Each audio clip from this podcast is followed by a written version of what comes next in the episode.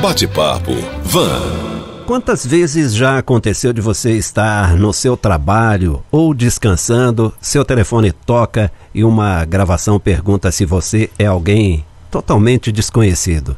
E aquilo se repete tanto que você diz que sim, só para saber do que se trata. E aí descobre que é uma cobrança. Vamos falar a respeito com os nossos parceiros do podcast Um Leão por Dia, os advogados Igor Paz e Matheus Patrício. A gente adotou um protocolo mais rigoroso de cuidados por conta da pandemia e nossas entrevistas estão sendo realizadas por telefone. Na linha, o doutor Igor Paz. Doutor Igor, bom dia. Bom dia, Rodolfo. Bom dia a todos os ouvintes. Bom, doutor, até isso tudo passar, vocês irão participar por telefone com a gente aqui. É, na próxima semana, os dois estarão. Mas hoje, o doutor Matheus Patrício gravou algumas considerações interessantes sobre o tema. Bom dia, Rodolfo. Bom dia meus amigos da Vanguarda. Tudo bem com vocês? Como é que tá aí? Tudo jóia? Infelizmente, aí por questões de um novo protocolo de segurança, a gente não vai estar tá podendo interagir mais no, no estúdio, né? Então, eu acho que nada mais justo a gente mandar esse áudio por aqui agora para poder trazer esse conteúdo para o pessoal aí, os ouvintes da Vanguarda que não podem ficar sem o nosso um leão por dia na terça-feira, né? Mais tarde o Igor vai comentar um pouquinho com vocês após esse, essa mensagem minha aqui, mas inicialmente eu queria falar um pouquinho sobre essa questão que é o nosso tema de hoje, que são as cobranças indevidas é, que algumas empresas de telefonia fazem com os consumidores. Na verdade, não necessariamente consumidores, né? O principal problema está sendo porque as cobranças estão acontecendo em nome de terceiros que geralmente não tem nada a ver com as coisas que as empresas de telefonia entram em contato. Importante a gente dizer que o Código de Defesa do Consumidor ele prevê o direito para o credor de cobrar aquilo que a outra pessoa deve para ele. Isso é, não há dúvidas. Você, como uma pessoa que tem um crédito a receber, alguém está te devendo, você tem todo o direito de cobrar essa pessoa.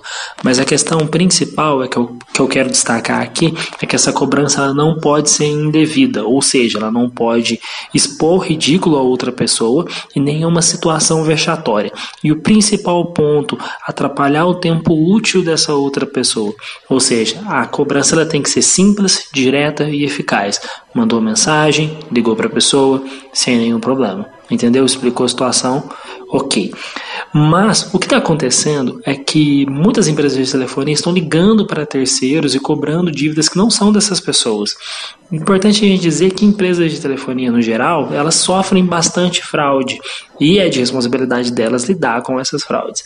Eu digo isso pois muitas vezes pessoas de má índole vão lá é, pegam CPF de outras pessoas, números, dados cadastrais de outras pessoas e fazem contas ou dívidas com a empresa de telefonia. A empresa de telefonia tem que cobrar isso de alguma maneira.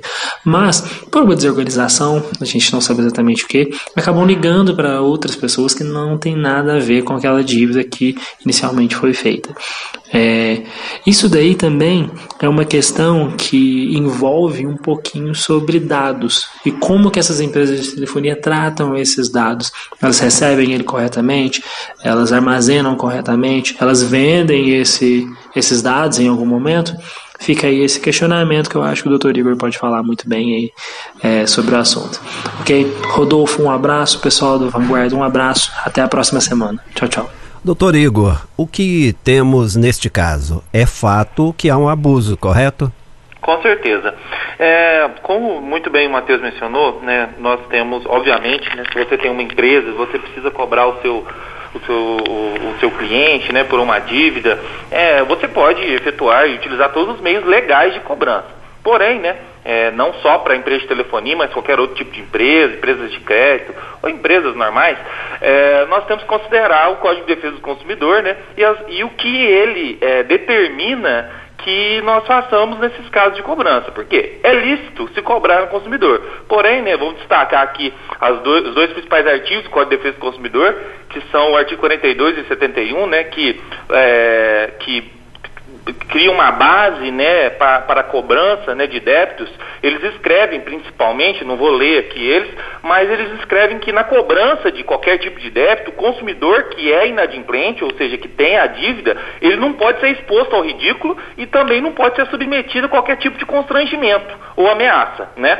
É, e também nós temos um artigo que é o 71, que menciona algo muito parecido, que é, menciona a respeito da utilização né, na, na, cobrança de dívidas de ameaças, constrangimento físico ou moral, é, afirmações falsas ou incorretas ou enganosas e outro procedimento que exponha o consumidor não pode ser utilizado, ou seja, de maneira injustificada, levar ele ao ridículo interfira principalmente no seu trabalho, descanso ou lazer. Quando nós falamos de cobranças de maneira excessiva, nós estamos é, falando que um volume excessivo de ligações, às vezes liga-se para pessoas, parentes, amigos, para solicitar um número, um novo número de quem você precisa cobrar. Essas metodologias, elas, elas não são legais, ou seja, elas podem constranger o meio e o âmbito que essa pessoa é, vive. Nós vemos aqui no Tribunal é, de Justiça diversos casos em que, por exemplo, se liga no trabalho da pessoa para efetuar uma cobrança,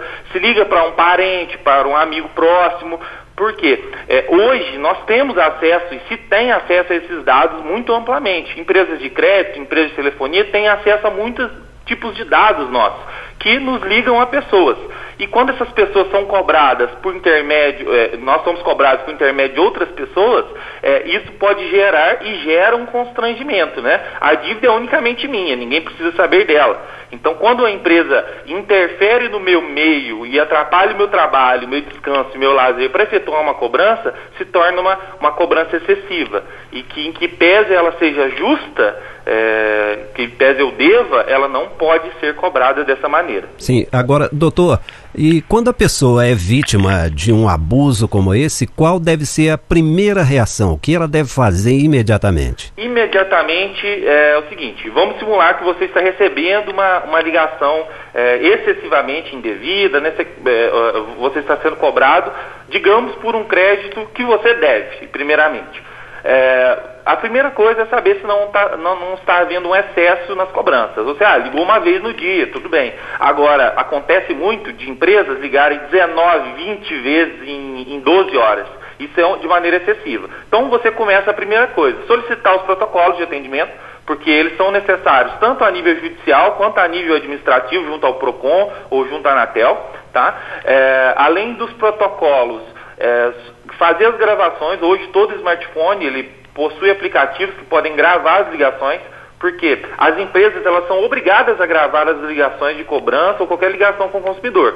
Porém, elas têm um tempo que essas que essas, essas ligações ficam salvas. E muitas vezes essas ligações se perdem, entendeu? Principalmente porque hum, geralmente não é apenas a empresa que faz as cobranças, às vezes é, é uma cobrança terceirizada. Então pode ocorrer extravio dessas informações e a, ele acabam, eles acabam não apresentando. Então, gravar as ligações, primeiramente. Quando for identificado de que é uma cobrança lícita, mas de maneira excessiva, acumular todas essas informações e buscar os meios cabíveis que são os meios administrativos junto à Anatel, ou seja, um abrir um chamado da Anatel, que eles podem responder em 10 dias, abrir um chamado no PROCON, né, vinculado ao Ministério Público, também pela internet, que também tem que ter uma resposta rápida também, apesar de não ter um prazo especificado, tá? ou então buscar o judiciário, uma defensoria pública, um advogado, ou, ou mesmo né, é, é postular sozinha né, junto ao juizado especial, né, Justiça de Pequenas Causas,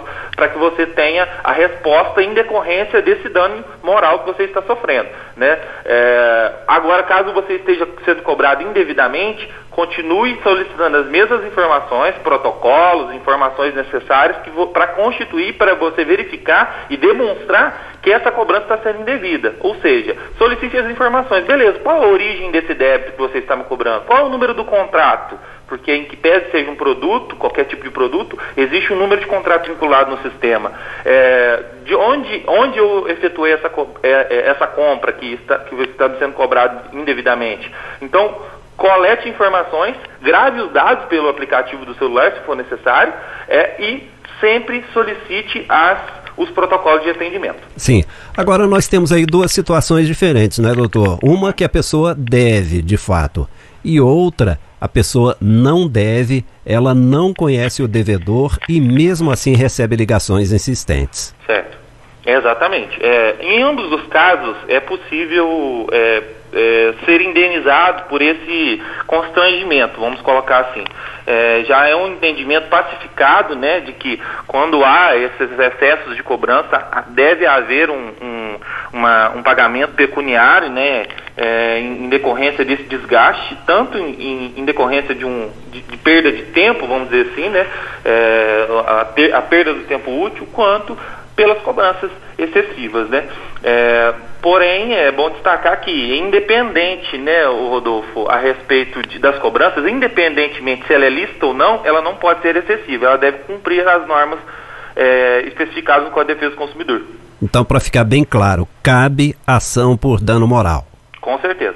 E como é que prova esse abuso por parte de quem cobra indevidamente? O senhor já disse aí que precisa gravar, precisa reunir elementos para entrar com essa ação. Né? Exatamente. Nós, no, no, direito do consumidor, é, é, bom deixar claro que é, nós temos um instituto, né, um, do, um dos institutos, que é, é a inversão do ônus da prova, que nós chamamos. Que é a inversão do ônus da prova?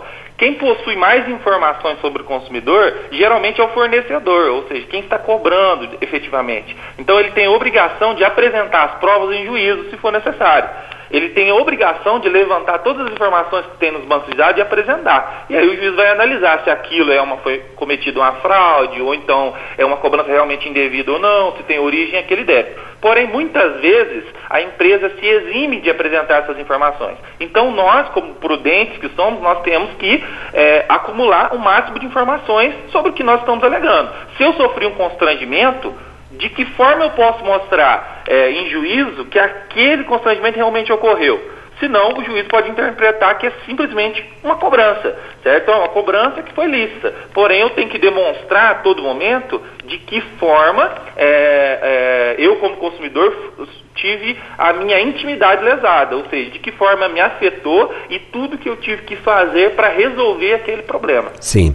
A culpa é da empresa de telefonia que deveria proteger os dados do consumidor ou da empresa que faz a cobrança indevida? De ambos, né? Nesse caso nós temos uma cobrança, uma, uma responsabilidade solidária. É, nesse exemplo que você deu, é bom, é, é bom mencionar que é, eu já, é, já atuei contra processos em diversos, diversos tipos de empresas né, de que efetuam esse tipo de cobrança.